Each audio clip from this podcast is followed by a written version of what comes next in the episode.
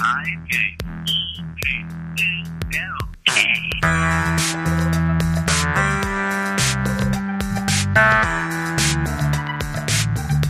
Rollers or Mr. Rollers. That's you- when I kind of go by in the sort of in the bike community. How'd you get that moniker? Uh, it goes back pretty far. You know, I, for one thing, I have this um, kind of semi-unpronounceable last name that's French, Roulier.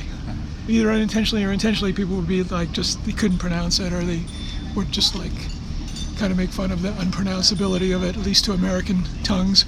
So, had a landlady that you know called me Mr. Rollers, and then the guy at work, you know, called me Rollers just for fun.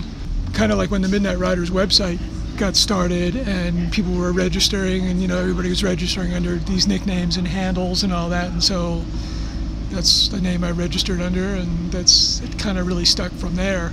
Was this the beginning of social writing? the real beginning of social writing for me would have been September 2005 when I did the first my, my first Midnight Ridazz ride, and um, the way that happened, you know, I've told the story a million times, but we live right by Echo Park Lake, and I looked out the window one night, and it was the Friday, you know, it was the second Friday night. I think I guess it would have been August 2005, and the ride had stopped right there at Echo Park Lake, and I just looked out the window and saw this like sea of you know 200 blinkies. A few months before that, I think there was some article in the LA Times about the bicycle kitchen, and I think it kind of mentioned Midnight Ridazz, and I said, "Oh, that sounds cool." You know, I had a bike, but I wasn't riding very much. Um, I became sort of aware of this kind of growing contingent of kind of younger, hipper people around Silver Lake and Echo Park that were riding bikes. I didn't quite know what it was, and then, I, like I said, I read about the bicycle kitchen, and then looked out the window one night, and saw this ride, and I was like, I got to do that. I got to find out what that is, you know, and just jumped on the computer, and you know, this was 2005, so it wasn't like everything just popped up the minute you Googled something, but after a few minutes, I think I found the Bicycle Kitchen website, and then they were like, "Oh yeah, sign up here for the, you know, email notification list, you know, for for the ride." I'm like, "Okay, I'll do that," you know, and then had to wait like a month, you know, for this thing that I was all excited about. So that was the beginning of of, of like the real social riding for me. And bef- before that, you were you were writing. I wasn't riding very much, to be honest with you. Like I had a bike and, you know, would use it occasionally. And I, you know, when I, I first came to Los Angeles in uh, fall of '73, and didn't have a car. Couldn't, you know, couldn't even think of affording a car. Um, had just sold a motorcycle, which I was riding before I came out here. Um, but I just came out here and I was getting around by, you know, walking mostly and taking the bus or you know, whatever. And then after about a year of living here, I'm like, well, I still can't afford a car, but the bus was just like an awful way to get around. I remember going to a concert one night down at the Shrine. It was two buses to get back to where I was, and uh, you know, it took me like over an hour and a half to get back from just like from downtown back to Silver Lake. It was it was like insane. So I thought, oh, you know, a bike would be a better way to get around.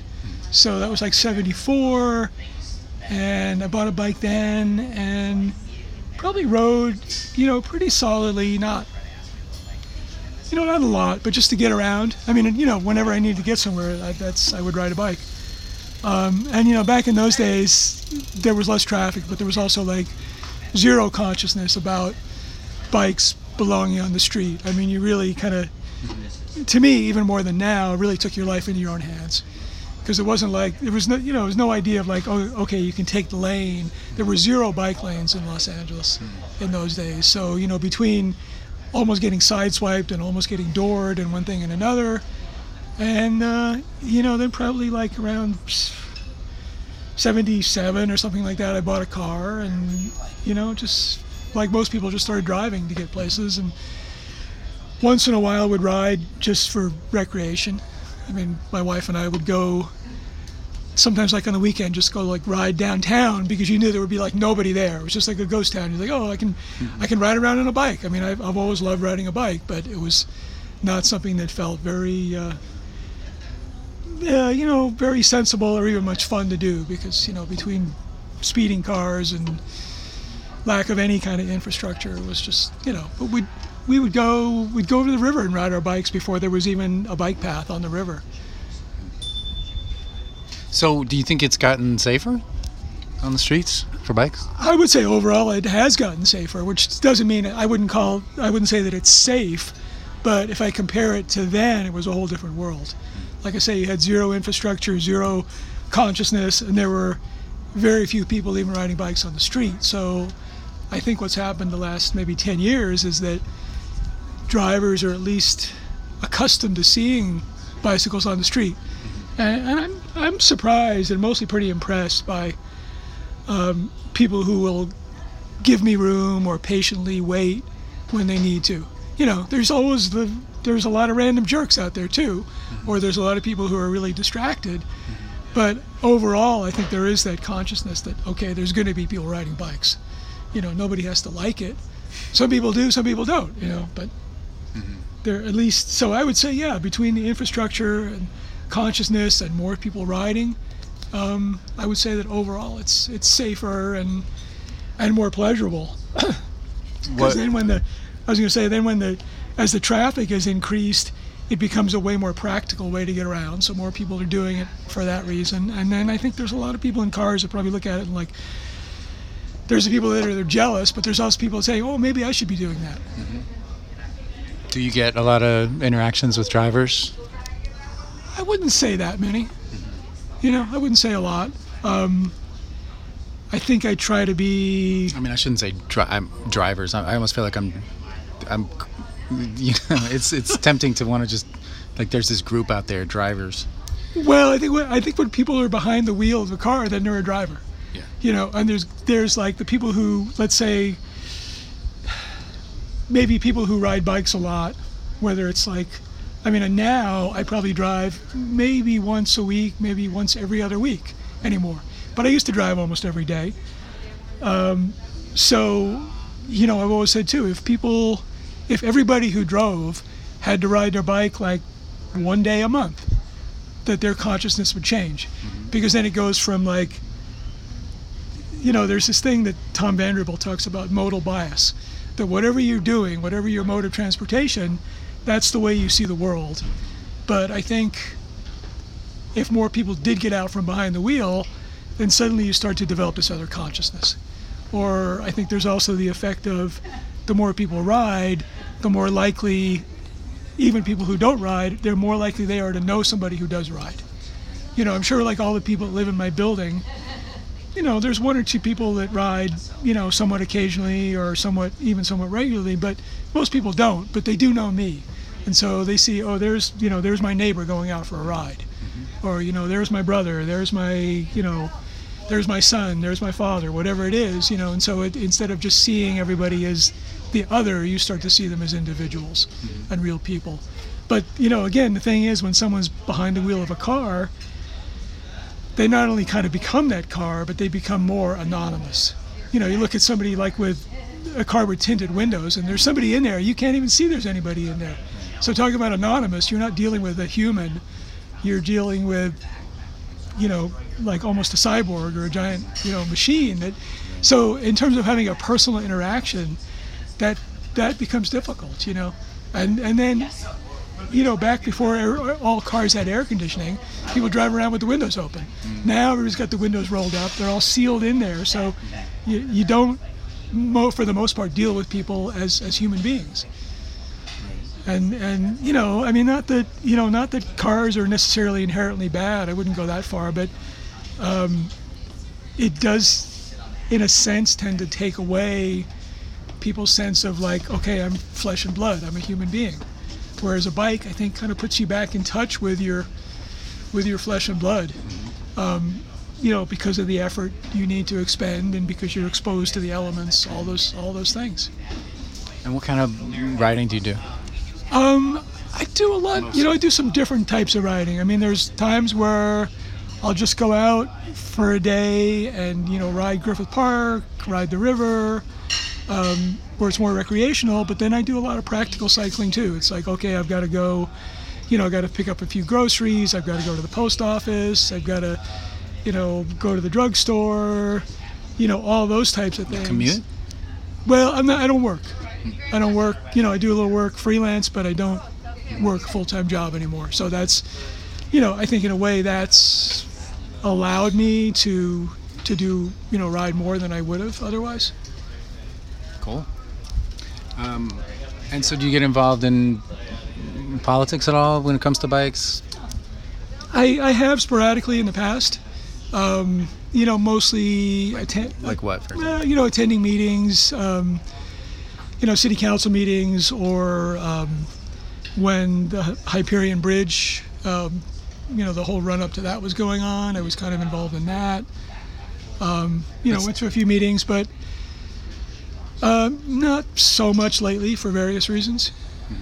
I've, I've there's a strain of thought I was reading in the Daniel Lugo's book about how there's something uh, I don't know maybe disempowering about going to po- going to politics, going to city hall for your for your changes.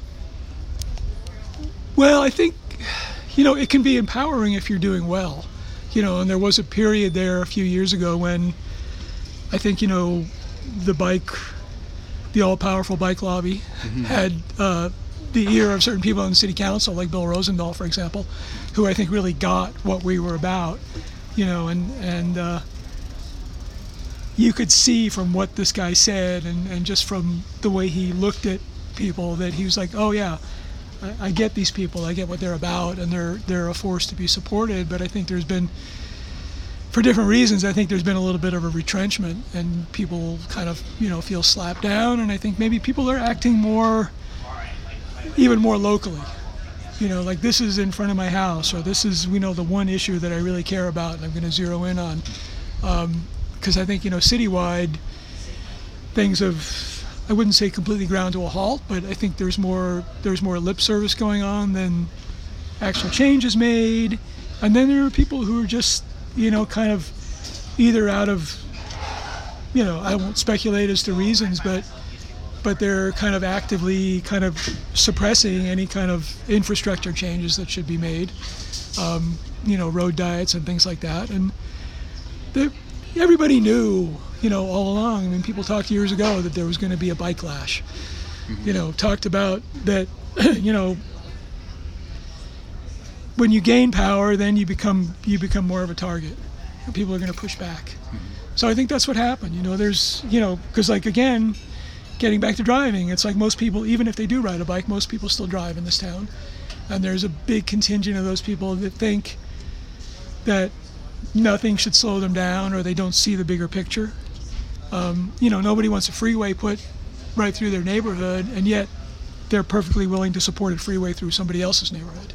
So it's kind of it's kind of a NIMBY thing in some Waze. You know, nobody. You know, it's like I look at I look at the people who increasingly are driving through my neighborhood to commute, and I know it's like partly the fault of, of ways and things like that. You say, well, I don't want to sit here and, you know, I don't want to sit here on Glendale Boulevard. I'm going to like cut through somebody's neighborhood and speed through somebody's neighborhood so I can probably save like two minutes off my commute is what it comes down to. And, you know, then it's, it's degrading the neighborhoods which were originally more residential and designed to be more resi- residential. Mm-hmm. Yeah, we have these like Glendale is like a freeway. it's like a freeway when it's moving, mm-hmm. but then when it's not moving, it's like a parking lot. Mm-hmm. And so, you know, it starts spilling out over into the street and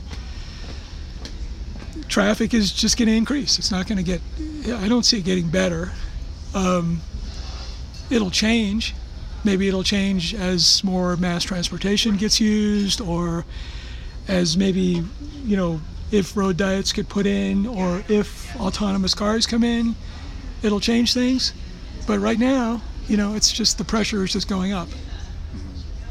And so, but isn't the pressure going up? You mean the pressure on the traffic as pressure? Yeah, the pressure on traffic is, is pressure. But even, you know, then you have, in some ways, okay, that doesn't affect bicycles, but then you have something like ride sharing, which does affect cyclists because you have people who are driving rideshare that are constantly using the bike lane as a loading and unloading zone.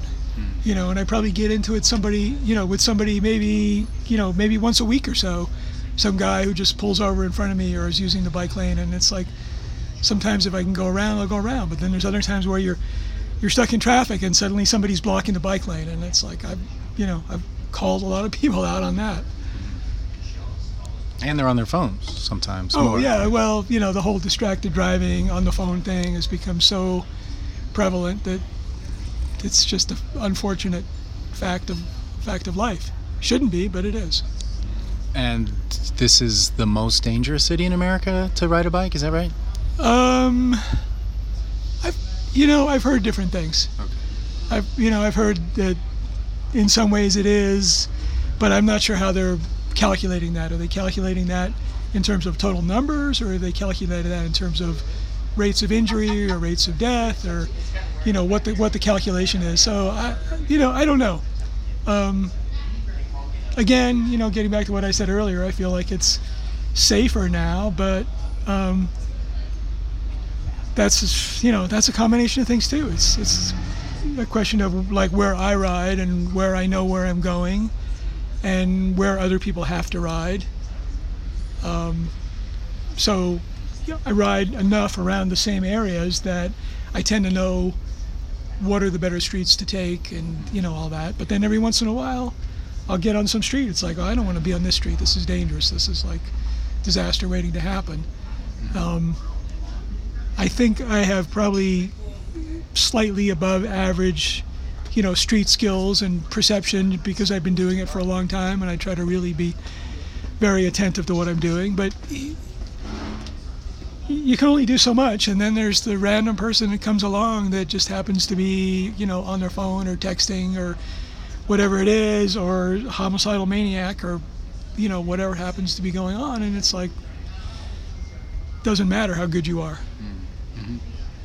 You know, if you can't avoid something, you're gonna be you're gonna be a statistic, right? Yeah. Well, so what is your do? You, what do you tell yourself about that? Do you do you do you talk to yourself about that? Um,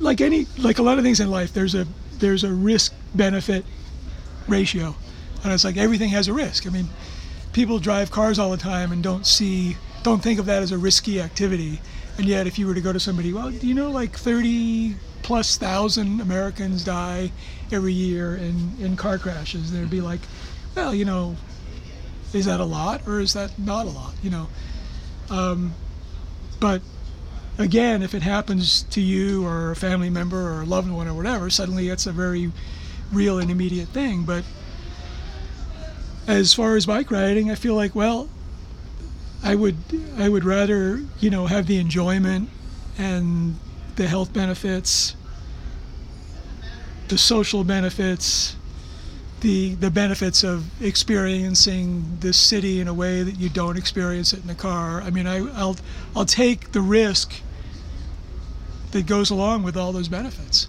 And it's like everything, you know, almost everything people do has risks. You know, you could say, well, if I just sit here in front of my TV for 40 years, I won't get hit by a car. But, you know, you'll probably die of a heart attack Or asteroid? or an asteroid or what you know well that's that's really random but you know i think there's some study that showed like that even on a statistical basis that the benefits do far outweigh the risks like if somebody doesn't ride a bike they're more likely to die of you know all these other sedentary related causes and you're less likely to die of you know being in a being in a bike crash or whatever. So to me that's if you want to look at it you know purely that way you're better off riding your bike. As an individual yeah something could happen to you but that you know you don't you don't necessarily know And I don't know why I'm so problem oriented today, but um, what about like heat? Since we're experiencing record temperatures and sun. yeah well you know my my philosophy is like okay i like to do this thing i like to ride my bike and it's become such an ingrained part of my lifestyle that i'm not going to like look at the temperature and say oh it's too hot to ride today you know i ride a little slower but also if if you ride almost every day you become acclimated so you sweat a little bit more you drink a little more water. You try to stay out of the sun a little bit more or you ride you know earlier in the morning or later in the day or at night or whatever it is. Um, you know just be sensible. It's like anything else. I mean you look at people who have to you know do work on the roads or construction work you know those guys have to work out in the hot sun.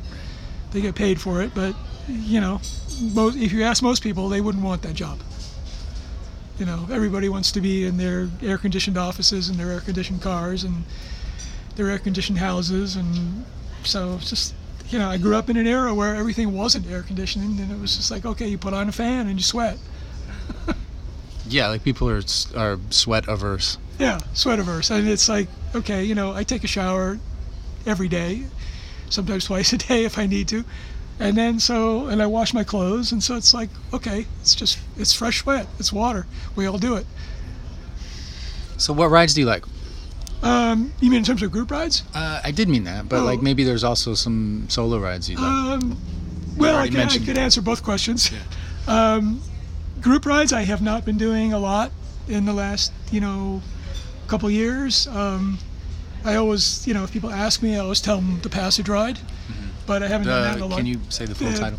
Passage of a few people through a rather brief moment in time.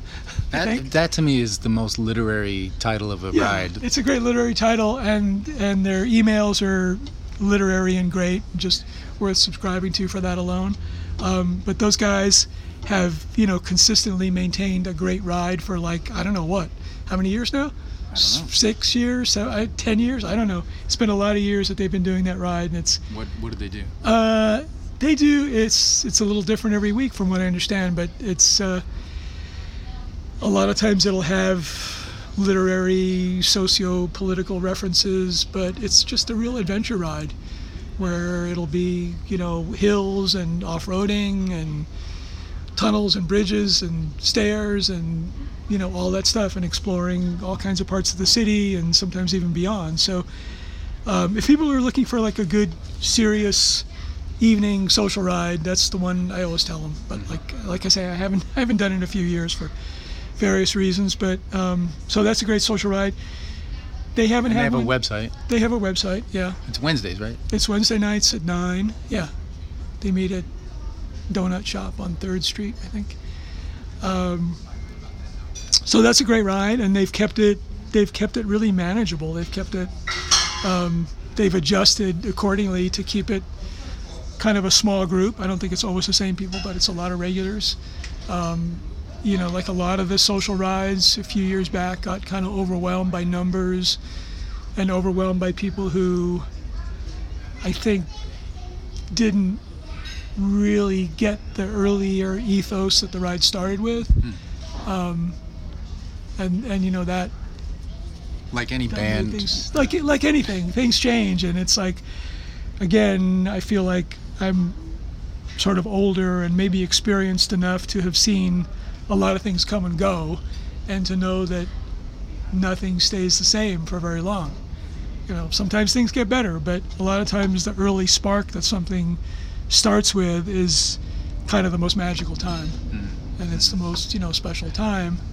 Um, but Like- don't expect you know like don't expect anything to stay the same as it is for very long. I mean, there's a few institutions in this town, you know, a few restaurants that have resisted, let's say, the changes of time, but almost everything else, you look around, you say, well, this is not the way it was 10 years ago, 20 years ago, whatever.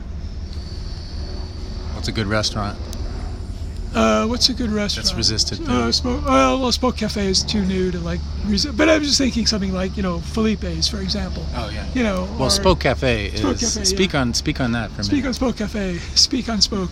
Um, yeah, so they've only been here a few years, but uh, it's a great location right on the river path, and they get a whole diverse group of people coming in here. And of course, you know, Frogtown is changing like crazy, and will continue to change, I'm sure. So, right there, you know, you've got a different influx of people all the time. Um, you know, they started off really small, and it was just a few people that knew about it, and they were on the bike path, but there's so many people that use the bike path that people stumble in and there's you know more people living in the neighborhood there's more creative spaces going on in the neighborhood so you know people are always coming in here And they have like fancy gastropub uh, menu, right, with coffee, Yeah, but they yeah, fix your bike. menu they have uh, they have you know breakfast and lunch and uh, you know things like the you know nice avocado toast and you know breakfast tostadas and sandwiches and burgers and pretty vegetarian vegan friendly i think Okay, that was our plug for Spoke. yeah that's the plug yeah That's enough. Yeah, but they pay me enough. No, no, they're uh, no. I've, I've been happy to support them since since they started off. they're nice people, and uh, my friend Greg does the coffee for them, Tristero Coffee, which everyone probably knows about or should know about. Tristero. Yeah. I actually did not know. Oh, okay. Well, yeah. See, I Uh, could, put it- in, I could put in a plug for that guy too, but he doesn't. He doesn't really need it. I think he was named uh, best local roaster a couple of years ago by cool. Jonathan Gold. In Oh, fact, so yeah. yeah, rest in peace. Yeah, that was a loss. Yeah, yeah. Um, it was crazy. The same day Jonathan Gold died was the same day the Trader Joe's shootout, which was kind of a crazy, really? crazy thing too. Yeah. So I got home and I, you know, was you know on the on the internet and reading about the uh, or yeah, hearing about the Trader Joe's shootout, and then also saw Jonathan Gold had, had died too. So So, um, do you think that the bike movement, which uh, was, it seemed like it was really big in the bicycle district, and a lot of things came out. That's where the bike kitchen was, um, Orange Twenty. Do you think that what has happened to it? Well, again, there's been a big change there, you know, and that was Bike Kitchen was partly how I got involved because right after I started doing Midnight Ridazz, then I was like, oh, this is a great community. I want to like, you know, give something back here. So I did some I did some carpentry work for the Bike Kitchen when they were still on Heliotrope, and um, you know, that was a great thing to do. But yeah, it's it's changed. I mean, there's a, obviously there's huge economic forces in this town in terms of increasing rents. So it's like where you could be kind of a funky bike shop and you know hang in there. It's like as rents go up, you've got to you know you've got to make make more money just to stay in business. Um, so that changed everything. But yeah, it's but it's less things are less centralized. I mean, the bike the bike district quote was great because everything was like centralized. It was in one place, and it brought a lot of people together. But now you have these, you know, these different hubs. You have Spoke Cafe, you have Golden Saddle, you have Coco's on Riverside. Um, I'm just thinking things that are like, you know, nearby. And then, you know, Bicycle Kitchen got a permanent home, which was a great thing. And it's like I don't, I don't go there much, so I don't really know how they're doing. But I'm happy that they're still there. You know, Bike Oven is hung in there. Um, so I think it became like yeah, Bikerowave. I mean, that's way on the other side of town in a way, but um, so it's, it's become decentralized, which is something that's inevitable. I mean, as it grows, people are going to go like, well, why should I go all the way over to the bike district? I want, you know, like I'm sure people who started Bikerowave or Bike Oven were like, well, okay, there's the bicycle kitchen, but that's way over there. It's like, what about something in my neighborhood? So that pulls everything apart, and hopefully eventually you know that becomes connected into some kind of a network i mean just like we all talk about excuse me um, as far as bike lanes you know it, it doesn't do any good to have a, a road like the road diet on rowena is great but okay it's three quarters of a mile long and it doesn't connect to anything on either end. So what you really need to have anything that works is a, is a network. You know how many people are out there riding and then suddenly it's like bike lane ends and you're like okay where do i where do i go now? I mean people who are experienced riders like they process that information pretty quick. Hmm. It's like okay bike lane's ending i'm going to go here i'm going to take the lane or i'm going to this lane's wide enough i can share this lane or you know maybe i need to turn here or turn there um, but i think people who are maybe New to biking. new to biking are, are not going to like process that information and maybe just come to a grinding halt and say, well, I, I give up at this point. I mean, it's, and then it's funny with like the, the bike share, um, you know, that started downtown, but now there's a station in Echo Park. So I'll see people riding around Echo Park and even ran into a couple of guys riding in Elysian Park one day, you know, pushing these tanks up this big hill and I'm thinking, well they probably looked at a map and saw like, oh here's a park, we'll go ride in the park. You know, they obviously weren't they weren't from this part of town or, you know, they who knows where they were from, but it's like okay, so you have these people who are completely um, you know, in a way blissfully ignorant of what the actual conditions are. Um, so that's another good reason that if the city wants bike share to be successful, you really have to build a network mm-hmm. and so then at least people can you know look at it and say oh okay here's a network of of, of bike infrastructure, bike lanes that I can ride in, and I know that this has been thought out and will hopefully get me where I want to go, or at least take me on a nice ride.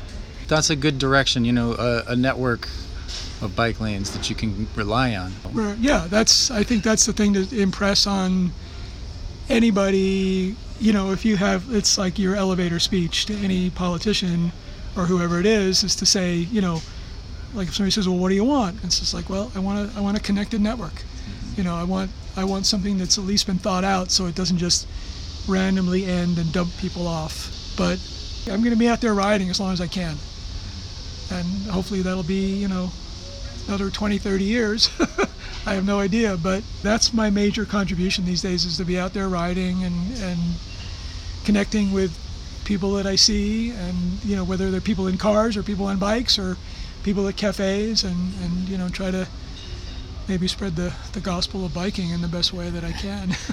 All right, we'll see you out there. All right, thank Maybe- you. Maybe Thank at you, the Nick. passage ride. maybe, maybe just out on the street by myself. Okay. Cool. Thanks. Thanks for listening to this episode of Bike Talk. If you want to hear more, go to kpfk.org, navigate to programs, and choose Bike Talk. On the Bike Talk page, click on the archives link to play or download shows posted in the last four months. Go to biketalk.com and copy or click on the RSS link to subscribe. Our Twitter handle is Bike Talk PFK. On Facebook, we are Bike Talk. You can become friends and join our group.